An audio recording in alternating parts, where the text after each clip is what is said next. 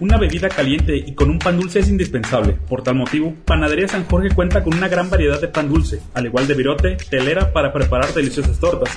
Estamos ubicados en la calle Rafael Anaya número 84. También puedes comunicarte al número 392-922-3683. Síguenos en Facebook como Panadería San Jorge y Navapan. Aunque la ventaja en el marcador favorecía al conjunto de Charales de Chapala en los últimos minutos del encuentro, Tecos empató el cotejo. Sin embargo, Charales en la tanda de penales consiguieron los dos puntos extra en actividad deportiva de la jornada 5 del torneo regular de la Tercera División Profesional de México. La escuadra universitaria se adelantó en el marcador en los primeros instantes de la parte complementaria, por el capitán de Tecos, Diego de Jesús Cisneros Vallejos. Así finalizó la primera parte con ventaja de un gol por cero para el equipo de Zapopan.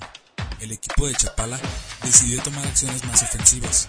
Ante esto, al 47, tras un trazo largo de los defensivos chapalenses, Rafael Klein de la Torre detuvo el esférico con el pecho para después disparar con pierna zurda desde fuera del área rival. El balón ingresó al arco universitario, empatando el partido. Desafortunadamente para los ribereños, Diego de Jesús Cisneros al 65 anotó su doblete tras una serie de rebotes dentro del área de Charales, colocando el 2 por 0 a favor de Tecos.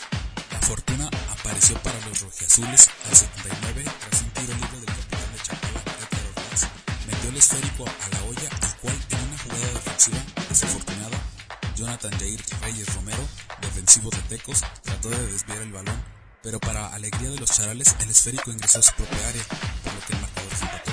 En el cierre del partido, Charales poseía una ventaja Tras una expulsión de Irving Herrera, que provocó que los ánimos se calentaran en los jugadores de ambos equipos.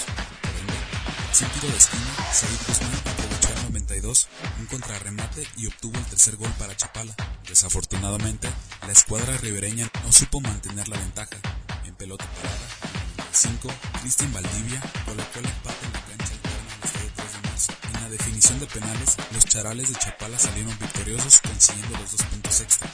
Los ahora rojiazules recibirán en el Estadio Municipal Juan Rayo a Catedrático Salute FC el próximo sábado 8 de octubre en punto de las 19 horas.